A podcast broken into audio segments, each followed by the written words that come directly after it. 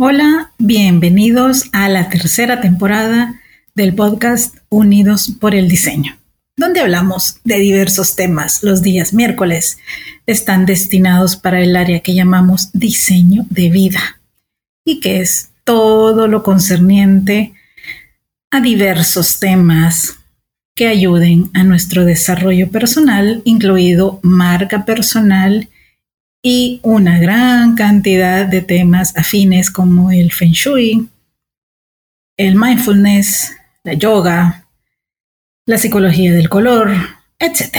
Y los días viernes, acá, con otra miscelánea en donde sí abordamos también más temas de diseño, de cómo se mueve el mundo de los negocios para la industria creativa, emprendimiento, liderazgo, empoderamiento, tecnología y muchísimos temas más que sirvan tanto a tu desarrollo personal como profesional. Soy Verónica Alvarado, creadora de Diseño UNE y soy la host de este podcast. A veces escucharás a otras personas que también comparten conmigo el micrófono y que siempre es un placer tener para ti. Que lo disfrutes y recuerda compartirlos.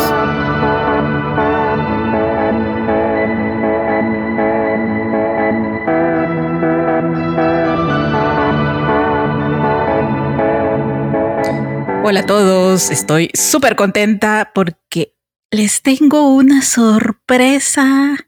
Ustedes saben que aquí a cada rato estrenamos inspiradora e inspirador nuevo, lo cual agradezco mucho que siempre me digan que sí, porque es súper rico de verdad poder compartir con ustedes a otros talentos, a otras personas con visiones diferentes, con experiencias de vida y trayectorias profesionales eclécticas, que definitivamente suman mucho a los temas o a las miniseries que desarrollamos acá.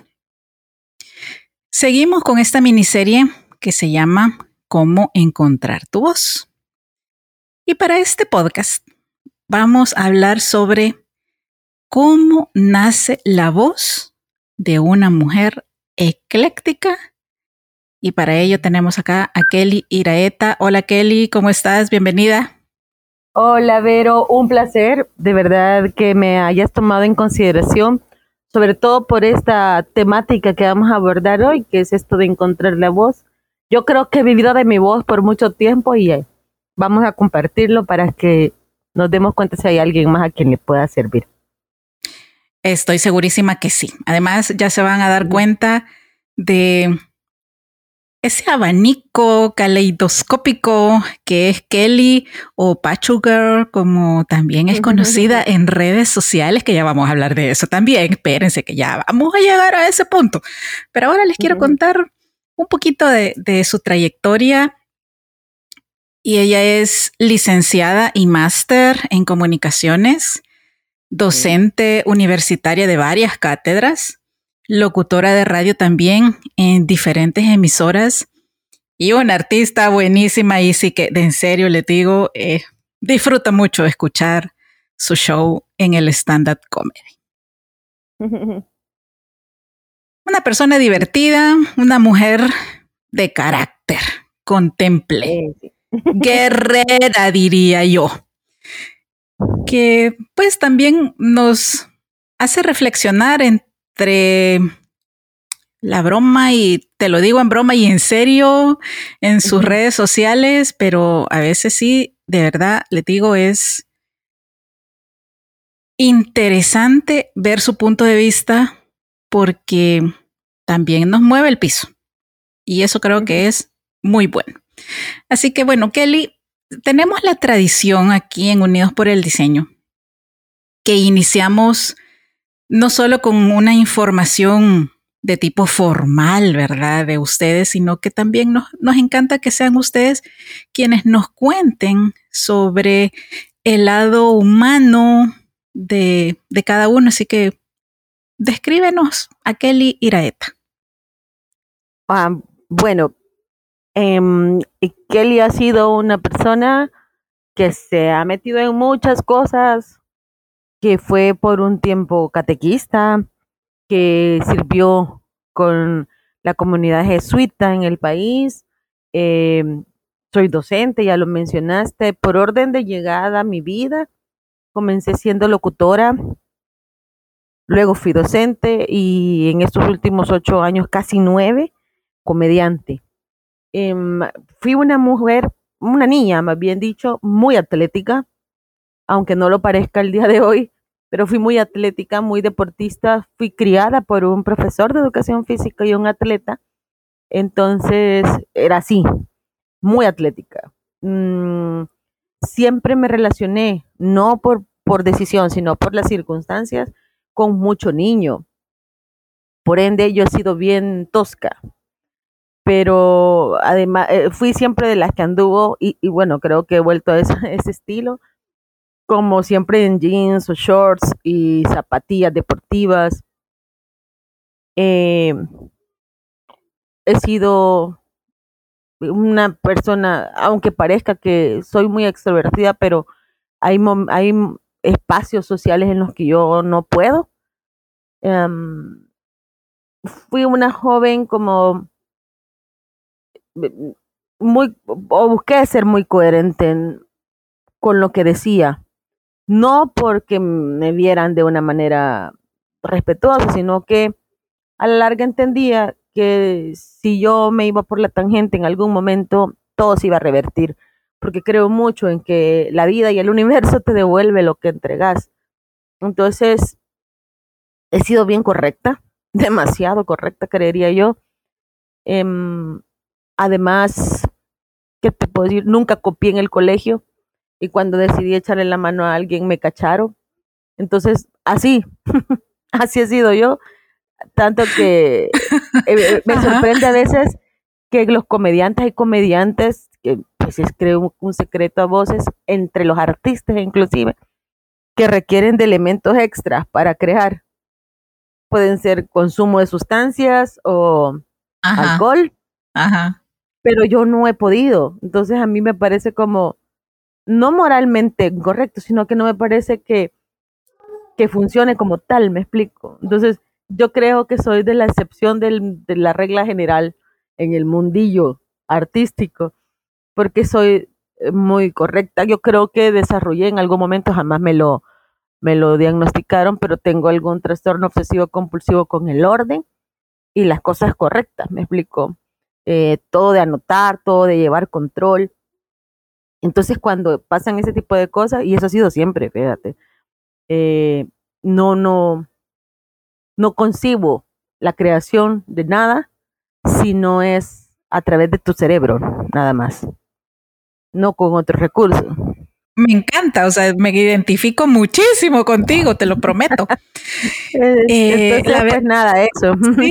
¿Sí? Sí, no, de hecho, te digo, o sea, yo tampoco concibo ese aspecto, o sea, que la gente sí o sí necesite ciertas sustancias para sentirse bien y aún más para crear. Ajá. Creo que podemos tener tantos detonantes positivos, constructivos, sin llegar a eso, sin depender de eso, que como para qué. Ajá. Y por otro lado, con el tema del orden, también me identifico contigo. Sabes que cuando yo estaba en las universidades, yo dejaba en el almuerzo mi escritorio ordenado, porque simple y sencillamente me encantaba regresar del almuerzo y ver mi escritorio ordenado. Sí. Pues andamos en las mismas, porque sí, porque inclusive yo soy de las que ordeno, me saca de onda mucho, y eso nunca lo he usado en ningún show, pero debo de hacerlo. Me choca que la gente agarra un producto, pero ya no lo va a llevar y lo deja en otro corredor. Y yo, si en el momento supiste que ese producto no iba a irse hasta tu casa, ¿para qué lo llevas a otro corredor? O sea, ¿por qué? Porque siempre va a haber algún trastorno, algún trastornado obsesivo compulsivo que se va a encontrar con esa pieza. ¿Por qué los de trastorno obsesivo compulsivo con el? ¿Por qué? A veces puede ser igual un tema de sentido común, pues, tan fácil como eso. Y que les falta mucho, digamos, en este país. Ajá, sí. Varias personas dicen que el sentido común no siempre es el más común de los sentidos. De hecho, yo lo pondría como una cátedra universitaria, te lo cuento. Bueno, no, desde el bachillerato, desde el colegio lo pondría. Bien, bien, bien. También creería que por ahí va la cosa. Bueno, una curiosidad particular para ir entrando en materia. Tu nombre artístico y también de tus redes sociales es Pachu Girl. Cuéntanos cuándo surge, qué significa y por qué te agrada tanto, cómo llegaste a él. Va, no hay mucha ciencia detrás de mi nombre, pero sí hay una historia emocional. Yo en el 2004, compré mi primer carro. Ah, era un carro viejo de un vecino que, a ver, ese carro dio la vuelta a la colonia. ¿En qué sentido? Que pasó por varios dueños, pero de la misma colonia. Y entonces fue curioso volverlo a encontrar. Y pues tampoco es que yo ganara el montón como para comprarme un carro, sin embargo lo compré. Lo compré bien barato. Lo compré, si lo traducimos, como en $300, porque era un Datsun del 68. Dos cosas con ese carro. Sí, dos cosas con ese carro. Una, la lata era de verdad, ¿verdad? No era una lata simulada, no era mazapán. Y por otro lado, nunca me dejó, fíjate, nunca quedé varada con ese carro. Hay varias cosas que no le servían, como este medidor de gasolina, digámoslo, no recuerdo bien el nombre, pero entonces me mantenía mi alerta y sabía cuánto tiempo duraba lo que yo le depositaba. Entonces, nunca me dejó, ese nunca me dejó. Fallas eléctricas nunca tuvo, bueno, el tip era una cosa fabulosa. Entonces, el diseño del carro, bueno, un Datsun del 68. Un amigo una vez me dijo, ese carro es bien pachuco, refiriéndose a la estética pachuca, ¿verdad? Al personaje mexicano, que fue reflejado mucho con Tin Tan. Mi amigo es fan de Tin Tan, así como algunos somos de Cantinflas o de otro personaje de este tipo de comedia, pues él es fan de Tin Tan. Y me dijo, este carro es bien pachuco. Y entonces yo, ok, se le quedó el pachuco al carro, ¿ya? Mi papá le decía el pichirilo y había otro, mi amigo, que le decía el búnker. Todos sabemos, como te repito, era lata de verdad. Es más, una vez me chocaron en el bulevar y se le desarmó el carro al tipo. A mi carro no le pasó absolutamente nada, solamente el susto. O sea, sí, entonces, era fuerte. Era de verdad. Entonces, de hecho, yo les hacía la broma. Me decía, alguna vez, por aquello del destino, me atropella una rastra y me arrastra entre las llantas en este carro, ya ni intenten abrirlo porque no van a poder. Entiérrenme con él porque no van a abrirlo. Entonces, sí, es que era así. Entonces, pues nada, le agarré mucho cariño al carrito.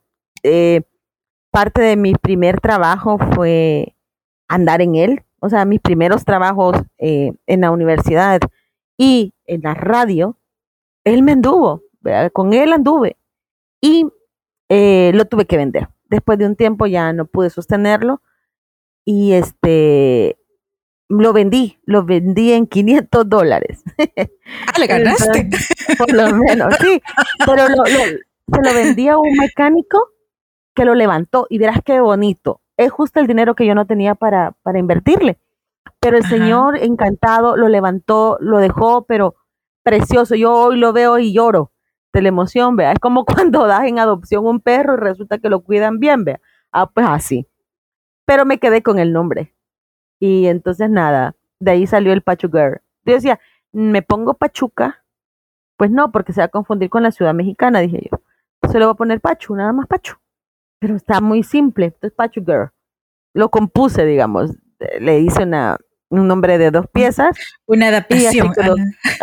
Pero fue en honor a mi primer carro. Esa es toda la historia. Ay, qué bonita historia. Y nunca tuve apodo hasta que me metí a las redes sociales. Y hay gente que me ven acá y Pachu, y yo, ¿con quién están hablando? O sea, después yo, chispas, es mi nickname. Entonces, ya quedó como apodo sin yo andarlo buscando mucho. Y te significa algo bonito, porque está muy linda la historia. Sí, es emocional, digamos, es un rollo así. Uh-huh. Sí, pero es lo que significa, pues, un nombre que solo es para que la gente lo sepa, para que te recuerde, pero a ti no te hace clic, no tiene sentido. Cabal. Sí. Pero es una historia muy bonita. Ay. Yo creo que muchos también nombramos de alguna forma nuestros carros. Yo tuve por muchos años que fue el carro que anduvo todos los famosos, le decía yo, que era un Picanto, un carrito chiquito, Picanto. Ajá. Era carritín. Sí. Carritín. Sí, pero eso sí ya eran de lata de mazapán, ¿verdad?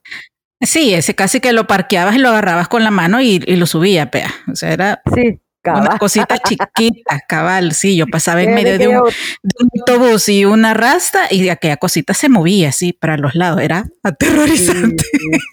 Sí, es que de hecho yo tuve una amiga que tuvo un Picanto y bien curioso porque en un concierto que hubo por el estadio, el de básquetbol, el Adolfo Pineda, le aventan una lata vacía, Vero, una lata y vacía, se abolló. Ni siquiera se le abolló la puerta. Sí, te creo.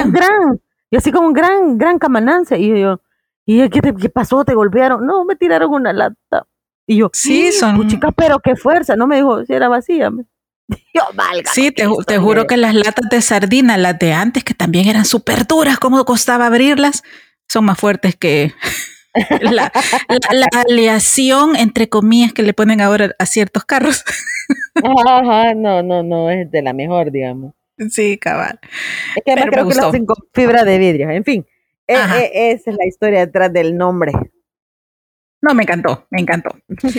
A ver, vamos a darle un poquito un giro a la conversación.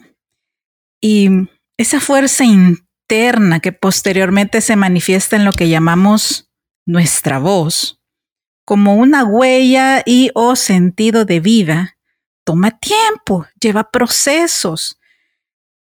Cuéntanos 3 aspectos o momentos significativos que han influido en ti para llegar a ser esta versión de Kelly o Pachu que estamos escuchando ahora. Fíjate que yo creo que en comparación a otras historias habrá momentos como más catastróficos. Yo te voy a ser muy honesta en que los momentos no han sido directamente conmigo, sino que han sido momentos históricos, digámoslo así. Por ejemplo, la ofensiva del 89 fue un momento histórico, social, político, que nos marcó mucho a la familia. O sea, yo jamás había conocido, por ser siempre de ciudad, nunca había conocido el exilio, por ejemplo. Pero ocurrió, tuvimos que salir. Y todos los hechos en torno a ese periodo de noviembre del 89, pre a eso, te diría octubre, noviembre y diciembre del 89, fueron para la familia, para mi pequeña familia, un momento bien duros, bien raros, bien que sí sacudía el mundo. Luego han habido momentos no han sido como que me hayan sacudido, pero que sí van, de alguna manera, van haciendo que yo tome actitudes que me ayuden a crecer. Involucrarme en la iglesia, por ejemplo, fue todo el periodo, fue mucho tiempo estando ahí, sirviendo a la parroquia, que me hizo conocer una perspectiva de vida, o sea, de hecho, hace poco estábamos hablando con alguien de la música. Yo peleo hasta el sol de hoy, toma nota, septiembre del 2022, que yo ya no opino lo mismo de la música que lo que opino en su momento. O sea, la gente se queja hoy del reggaetón, por ejemplo. Ay, que no, que hay bandas que ya no... Sí, es cierto. También en los 80 hubo bandas que hicieron canciones inútiles, absurdas, que solo era divertirse. y me preguntaron a mí qué opinaba del reggaetón. Yo les dije, el reggaetón es el género musical que por el momento le está dando significados a los jóvenes. A mí, Kelly Iraeta, no me significa nada el reggaetón, a mí. Pero no significa que para alguien más no signifique. Te lo digo esto, Verito, porque creo que los momentos históricos no son los mismos. Entonces, haber estado en la parroquia, para mí, un proceso evolutivo, interno y externo. Yo era, y te dije también lo de la música porque me preguntan, entonces, ¿qué música significa para vos algo? Yo les dije, la trova cubana. Se va a decir, ¿y cómo? Porque cuando estuve en la parroquia, era el género que escuchábamos, era la música que me rodeaba, era la música que decía lo que yo necesitaba escuchar en ese momento, porque mi rollo siempre fue el servicio social, la apuesta a la comunidad de mis conocimientos y mis habilidades. Yo fui catequista, entonces eso, retribuirle a la comunidad todo mi conocimiento para reforzarlo, para hacerlo más grande, para expandirlo, para evangelizar, lo que querrás. Pero entonces creo que evolucioné a partir de ese periodo extenso en la parroquia, como otro de los momentos que me hacen hablar como hablo el día de hoy. Y creería yo que el último que podía considerarse como el momento más significativo para mí o simbólico y que me da todo esto es precisamente entrar en la comedia. Entrar en la comedia, ¿qué hacía con todo lo que había aprendido antes? Con todo lo que escuché, lo que leí, lo que comía, lo que hacía, mi ritmo de vida, ¿qué hacía con todo eso? Ponerlo al servicio, ok, pero pues no siempre la gente está dispuesta a aprender, pero sí está dispuesta a reír. Entonces, creo que esos han sido tres momentos que me hicieron compactar un poco mi personalidad, y el periodo del 89 en la ofensiva hasta el tope, todo mi periodo de servidora eclesiástica y entrar en la comedia. Creo que ahí hubo quiebres importantes que me hacen ser la Kelly que soy hoy o la Pachu que soy hoy. Súper. Sí, la verdad es que, bueno, yo también viví la ofensiva y sí, fue traumático en su momento. Quizá lo que detona a nivel interno, en este caso en ti, estos tres momentos son realmente determinantes y qué bueno que los tengas claros, qué bueno que puedas ver esas diversas versiones de Kelly y que ahora te sumen para ser una persona mucho más íntegra, con valores más fuertes y que pues los podemos notar a través de tu voz. Te he escuchado en radio y tu voz es súper cálida, amable, pero también divertida, sensible, contundente y con una pasión según requiera el momento. ¿Cómo logras mantener a raya, es decir, controladas las emociones cuando las cosas no van bien? Porque en serio es difícil poder ocultar cómo nos sentimos si le ponemos en serio atención a cómo una persona nos habla, su entonación y definitivamente en los ojos. Lo muestran todo. No podemos ocultarnos y sería, en serio, podría ser muy demandante al interior nuestro poder lograrlo. ¿Cómo lo trabajas tú? Fíjate que la radio es un medio de comunicación en el que actúas de la misma manera que lo haces en televisión, pero actúas a través de la voz. O sea, creo que también mi formación por ese lado permite que yo contenga las emociones.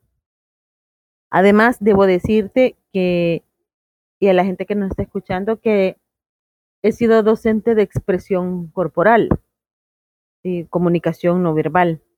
Entonces, conozco mucho sobre el tema de contener. A eso abonale que por muchos años también hice teatro de manera ¿cómo te puedo decir? Como artesanal, pero con guías con respecto a la temática de la actuación. Solo faltaría que meterme en algún curso que me dé más términos técnicos, pero los básicos los tengo.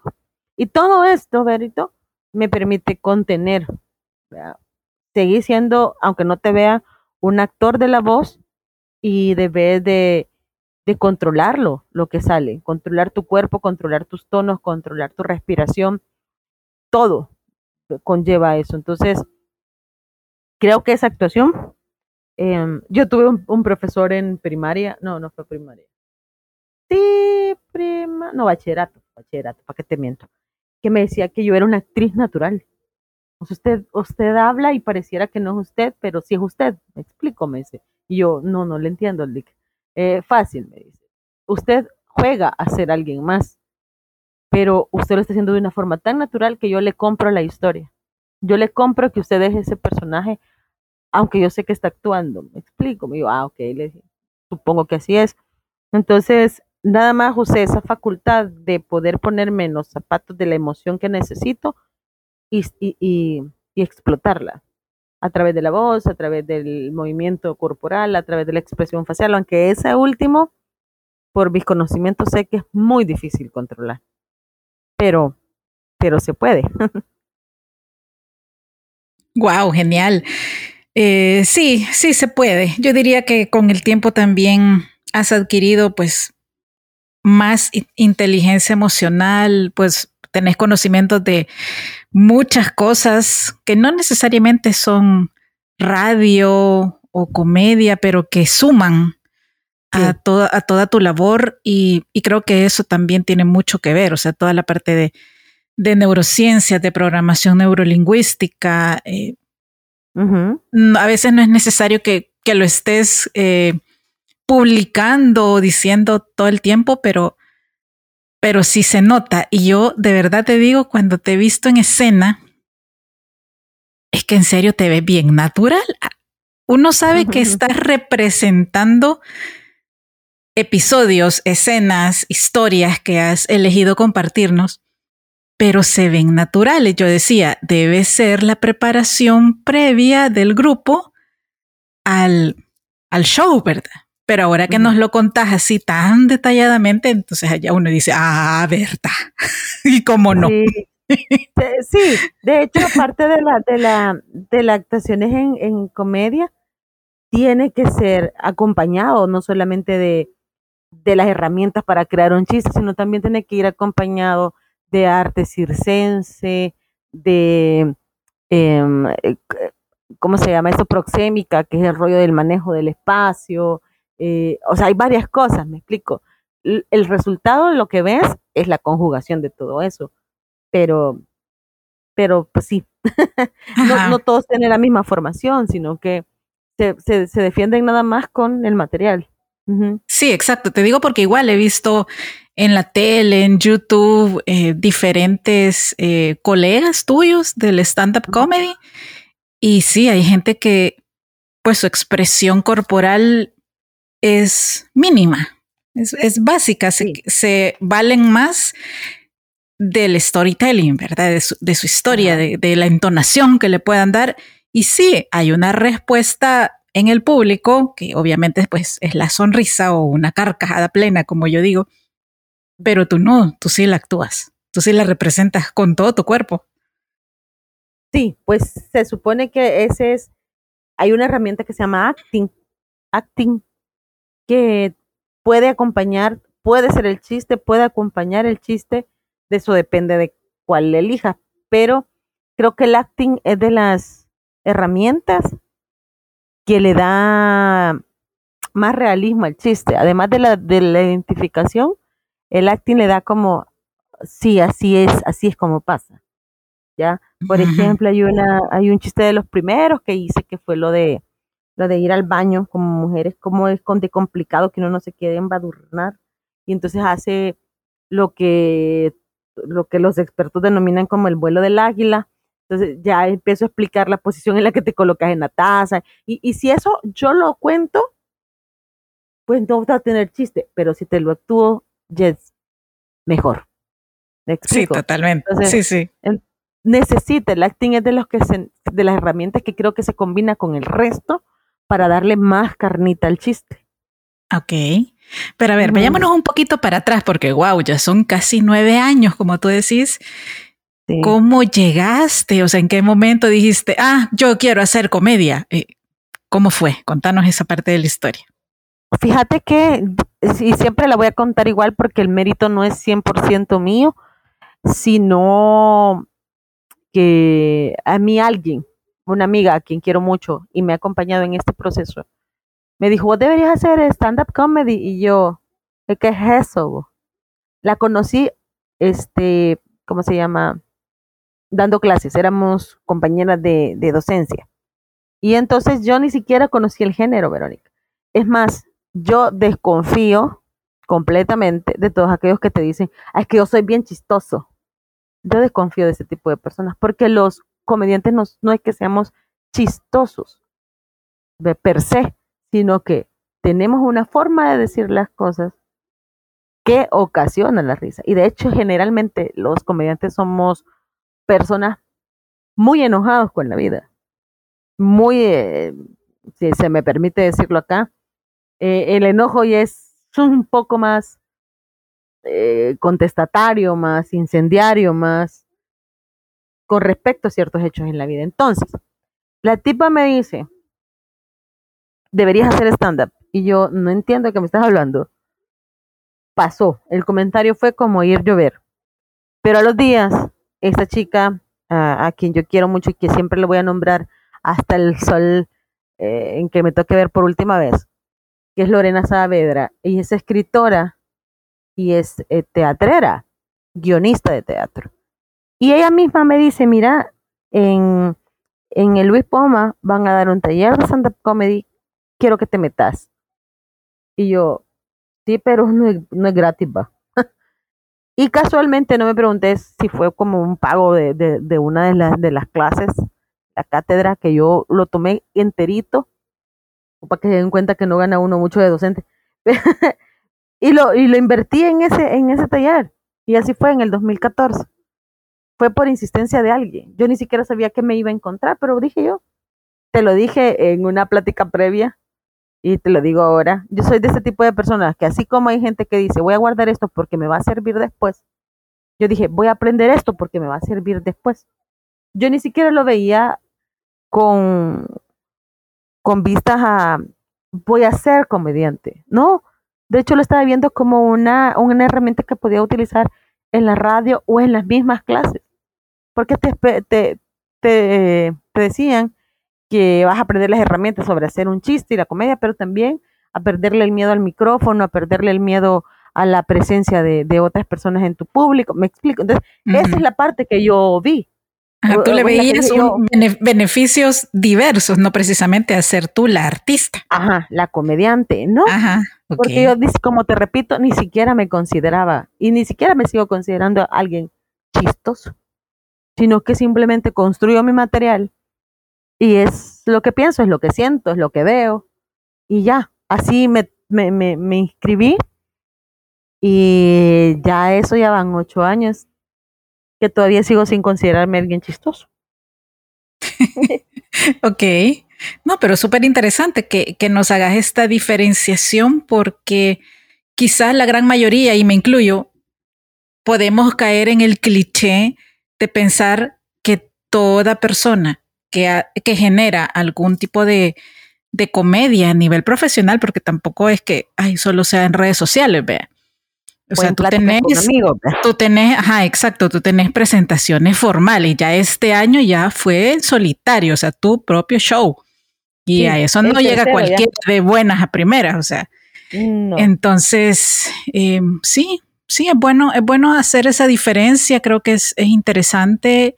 Y también una oportunidad para las personas que nos están escuchando de también experimentarlo, de formarse en ello y encontrar otra voz. Porque si nos vamos al mundo de las emociones, que es otro tema que a mí me súper apasiona, hay que sacarlas. Lo peor que podemos hacer es llenar nuestra ollita interna emocional y taparla, y taparla, y taparla, y seguir acumulando cosas que en algún motivo, a lo mejor en una situación no favorable, van a explotar y van a salir simplemente porque no hemos sabido abordarlas. Y a ti te sirve hacer comedia, como lo decís.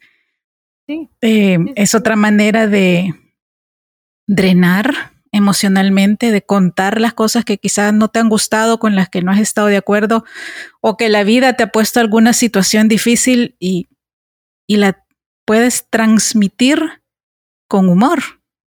Sí. Pero a ti te está sanando. Es correcto. Mira, hace unos días, yo estoy ahorita con un libro, yo sé que me seguís en redes, pero te has dado cuenta que estoy leyendo el libro de Hannah Gadsby, que es una comediante australiana, que se llama 10 Pasos Hacia Nanette. Se llama, 10 Pasos Hacia Nanette. Nanette es un especial de comedia individual, en unipersonal, es un especial de esta chava que no pretende en ningún momento ser graciosa.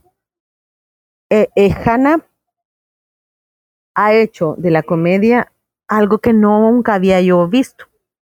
Pero entonces, en este libro, que se llama así, y que tiene que ver con este especial en particular, ella menciona que lo único que pensaba al hacer este material y hacer este especial es tensar, es que su mente adolescente, traumatizada y atormentada, se vaciara en este especial. Entonces yo creo que a la larga esa es la función de la comedia. No siempre va a ser sobre mí, sino sobre lo que veo, que coincide con lo que muchos y muchas ven. Y pues de alguna manera la comedia, la risa como tal, es el mejor parteaguas de cualquier situación tensa. Yo combino las dos cosas, la visión de Hannah de crear una tensión sobre un tema y la risa que lo parte para que sea más liviano. La situación social, política del país, mi propia percepción de vida, la vida común, lo que leo, las investigaciones que puedo ver caer a mis manos, productos culturales, todo pasa por la risa y es más digerible. Uh-huh. Mira qué interesante postura la de ella, o sea, es una perspectiva completamente distinta. Sí, porque a mí me quitó mucho la carga, fíjate, mucho. La gente espera siempre risas en los shows, pero no siempre tiene que haber risas. Hay una comediante mexicana que dice que la comedia no está para aleccionarte, está para enseñarte. Y hay un canal de la comedia que es un canal negro, vea, un humor negro, que no siempre te va a dar risa, pero no, sí te puede dar hasta cólera. Sí. Iba a mostrarte algo que quizás no querías ver. Ajá. Entonces la comedia, más que el hecho de hacerte reír, que sí, obviamente vamos buscando que genere eso, pero no es la obligación, me explico, sino que la primera parte es la de: te voy a enseñar este tema, platiquemos sobre él, riámonos si es posible.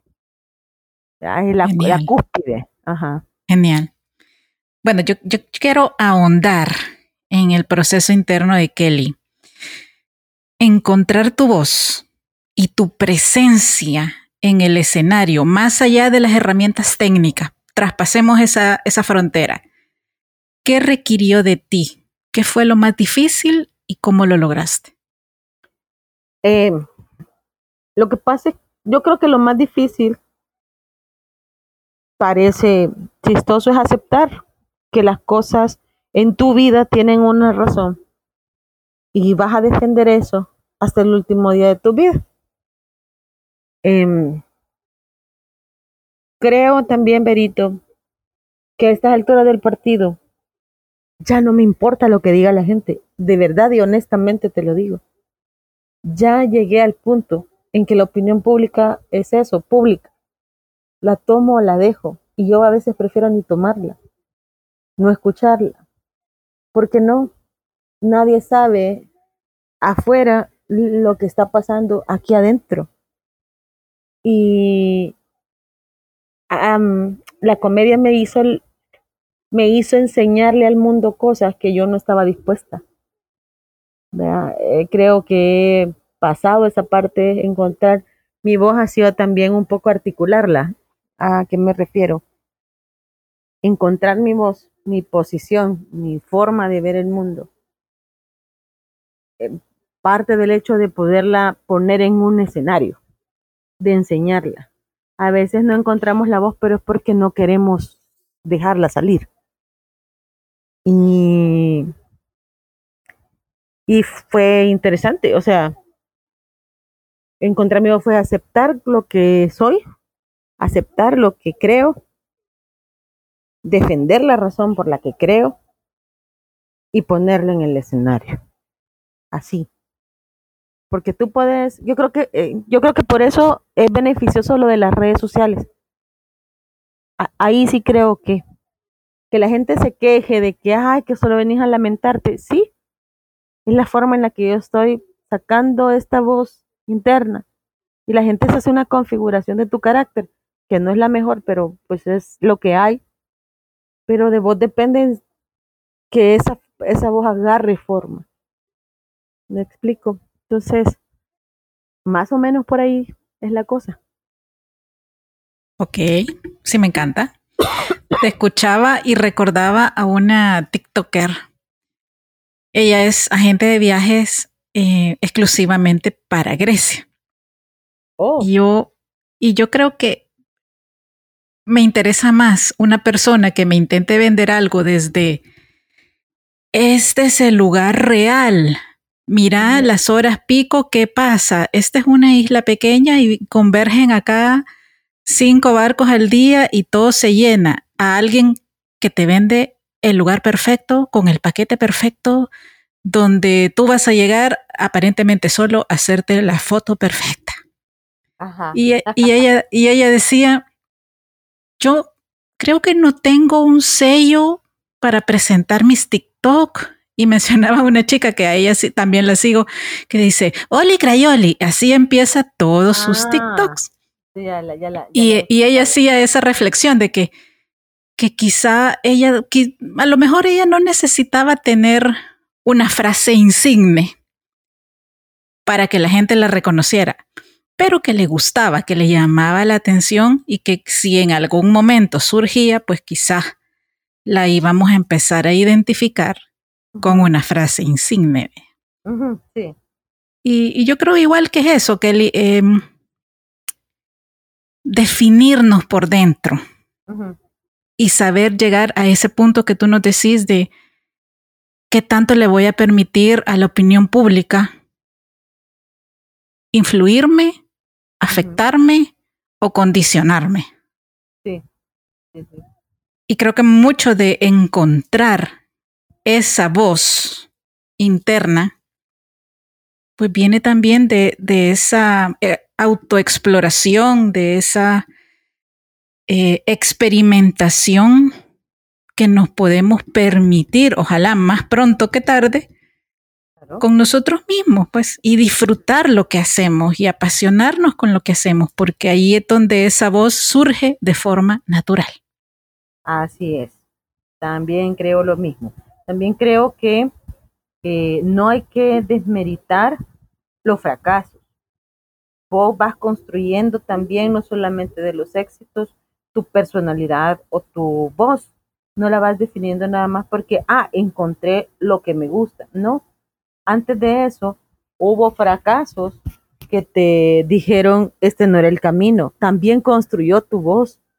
No hay que desmeritar el hecho de fracasar, porque entonces ahí es donde también vas dándole matices a tu propia voz. Yo era muy buena, pero en matemática, y lo sigo siendo. Me encantaba la física, me encantaba la matemática, me encantaba La ciencia en general me encanta, me encanta. De hecho, creo que voy a empezar a hacer material bajo esa índole de la ciencia. Pero me encontré con un par de tropiezos, como el hecho de, a pesar de que me gustaba lo que te digo, cuando me hicieron mi estudio de para elegir una carrera, resultó que era humanística. El estudio vocacional, ajá. Resultó que era humanística. Yo, qué feo, vea. Porque yo me quería ir por el lado de las ingenierías. Ajá. Y entonces cuando me haces la evaluación, resulta que no, yo era humanista. Yo, ¿qué pasó? O sea, no. Y de hecho, me lo dijeron muchísimo. Mira, si te vas a meter a las ingenierías, solo vas a encontrar hombres. Y es cierto. Sí, es cierto. Entonces, pero entonces eso me hizo pensar, pues ok, no, quizás no es por aquí. Voy a probar por otro lado. Me metí a diseño, estudié un ciclo de diseño, me iba muy bien, por cuestiones económicas lo tuve que abandonar. Primer fracaso académico ya, segundo más bien dicho, después de la evaluación, fue mi segundo fracaso. ¿Qué tal que yo fuera diseñadora a estas alturas del partido? ¿Quién sabe si estuviera haciendo comedia? Porque sé lo que consume el trabajo de diseño. La carrera me consumió en un ciclo lo que no me había consumido a nada. Entonces, ese fracaso, frustración total, porque sí me gusta diseñar, me gusta el tema del diseño. Fracasé ahí, pero me fui a caer a la universidad a estudiar comunicaciones y descubrí que ahí estaba la radio. Y entonces encontré otro camino. Entonces, para quienes nos escuchan, definir la voz es una pupusa revuelta. Lleva de todo. Lleva triunfo, lleva aciertos, lleva equivocaciones, lleva errores, lleva fracasos, lleva de todo. Es la única manera en que vas perfilando todo, tu visión de mundo. Yo creo que, y por eso te lo digo con plena libertad, que a estas alturas del partido sí ya no me importa que a mí me digan, ay, qué música escuchás o qué películas ves o qué consumís, está bien fuera de onda. Y es lo que me llena, es lo que me significa. ¿Por qué? Porque ya pasé por todo lo demás para llegar a este punto y decir con plena confianza en mí misma y en lo que creo, que esto no es lo mío o esto es lo mío. Exacto. Y concuerdo contigo con el tema del fracaso. También nos forja, también nos hace crecer. En realidad los éxitos lo que hacen es un porcentaje llenar el ego, en otro porcentaje sí, darnos confianza y en otro porcentaje sí podría llegar a acomodarnos. En cambio, un fracaso te obliga a buscar más alternativas. Sí. Además de eso, creo yo, no es tampoco decir a la gente, ay, no, entonces no triunfe. No, tampoco, ¿verdad? Ajá. Sino el hecho de que el triunfo nada más es la consecuencia de tu trabajo. Vea, no llega por arte de magia. Ni un solo éxito es un golpe de suerte. No. Siempre ha sido el resultado de algo que estuviste haciendo muy bien antes y que ahora es esto lo que estás recibiendo.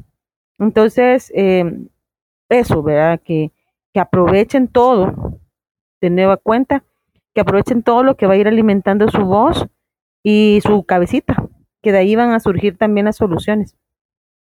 Sí. Fíjate que, bueno, yo no soy creativa, me defino como una persona creativa, pero en realidad yo vivo siendo creativa. Uh-huh. Y te escuchaba con esto que nos acabas de compartir, ciencia, números, uh-huh, y la voz es vibración. Sí. Y los números son un lenguaje universal, sí, que también significan cosas. O sea, cada uno de los números y sus diferentes combinaciones también significan cosas. Ah, sí, eso me he dado cuenta, que hay un tema sobre... ¿Cómo le llaman a esto? Que vos no vibrás, sino es, ay, ¿cómo le dicen vos, los influencers de hoy? Que vos decretás. Ajá. Decretás algo bajo un número. Sí, mira, esto es milenario, no es de los influencers de hoy, simplemente, ajá, claro, se ha puesto como de moda. Uh-huh. Pero esto es un conocimiento milenario de culturas ancestrales. Sí. Pero no sé, simplemente voy a hacer mi brainstorming. Sí, adelante. pensando en voz alta. Ok.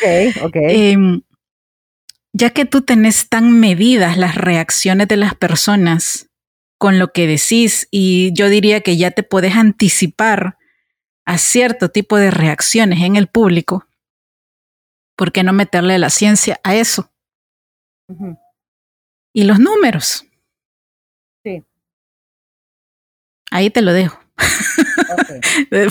Fue lo primero que vino así cuando te estaba escuchando. Muy bien. Y se toma y se usa. Que la impro es una norma.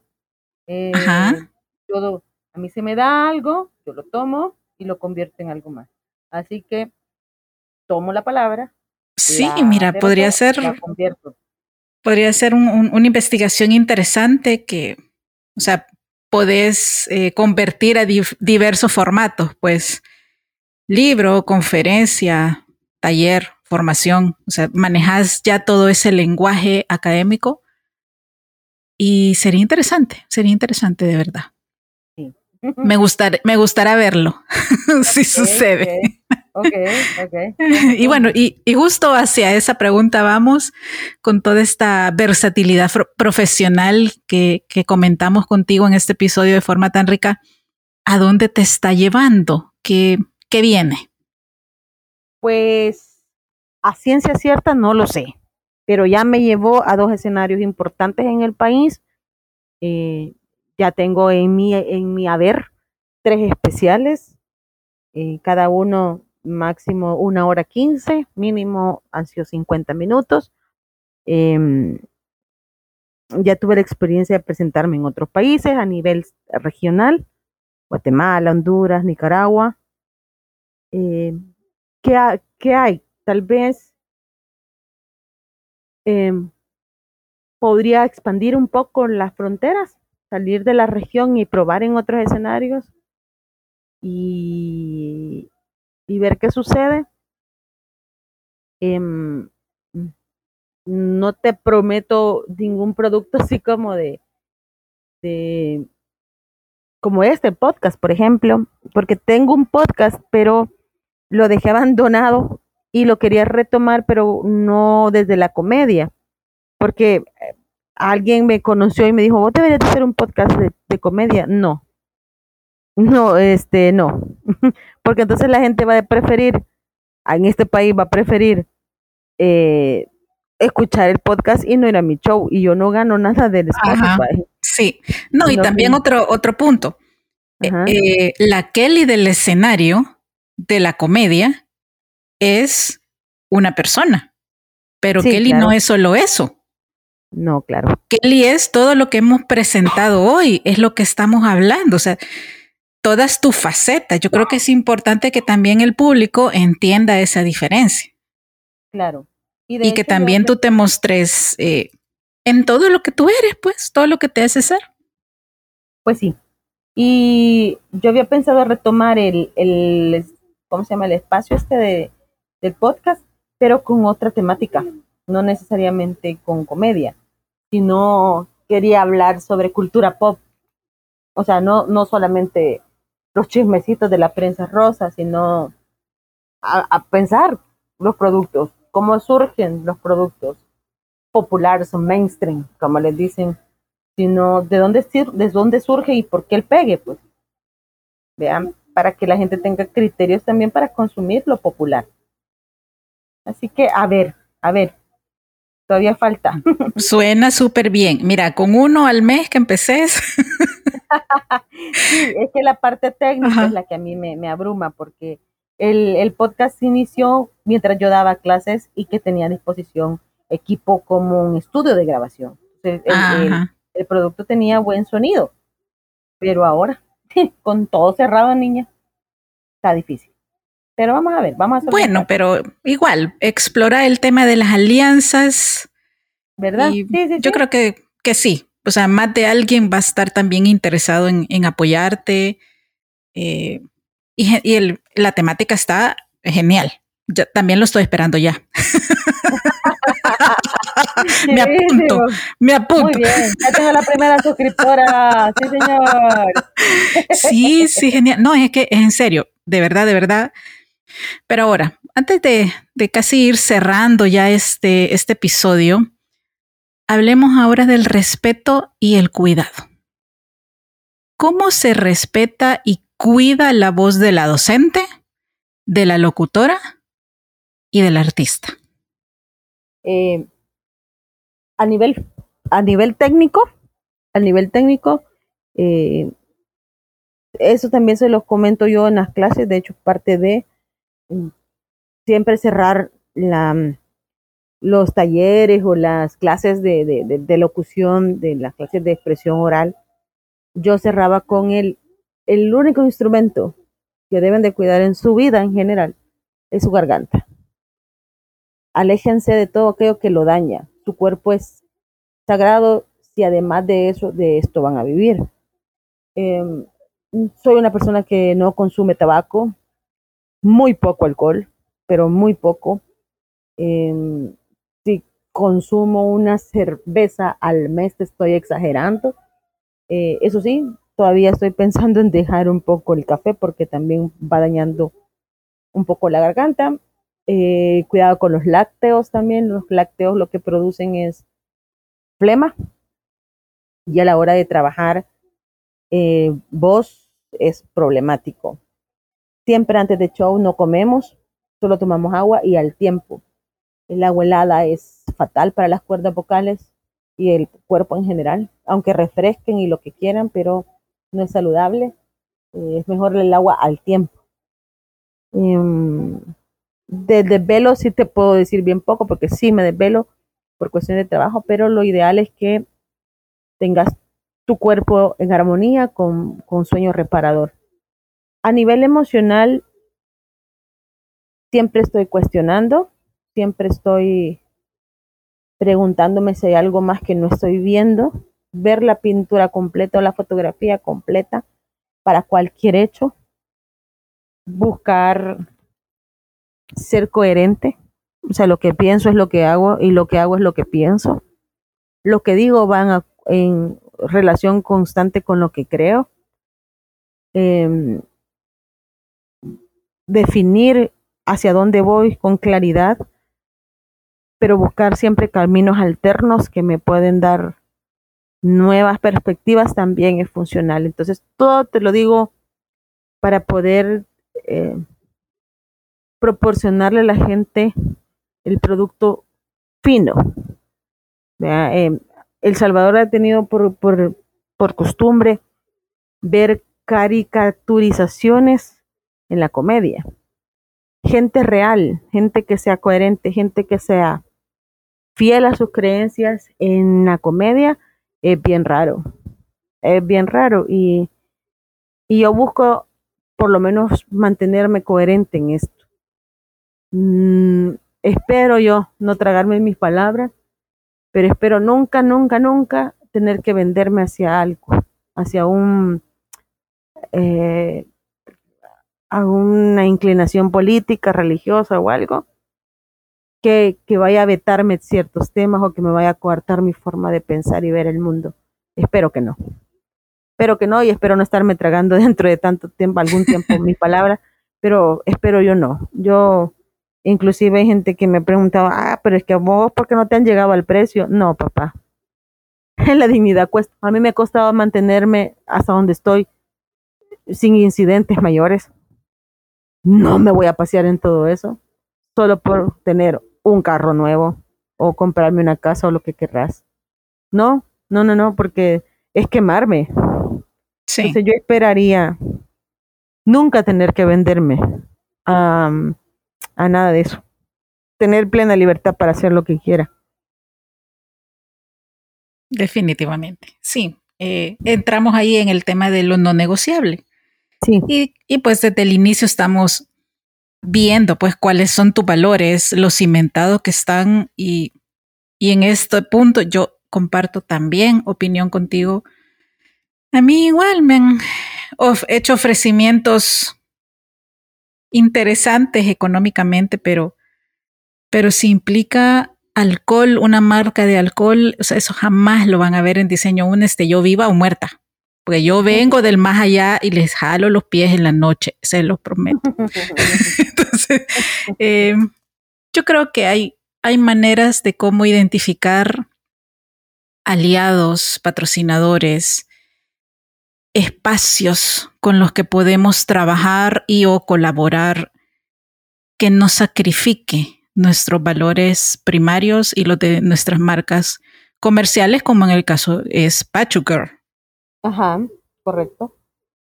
Sí, yo definitivamente podés encontrar aliados y podés, ahora la tecnología nos da varias herramientas, por ejemplo este podcast es una herramienta.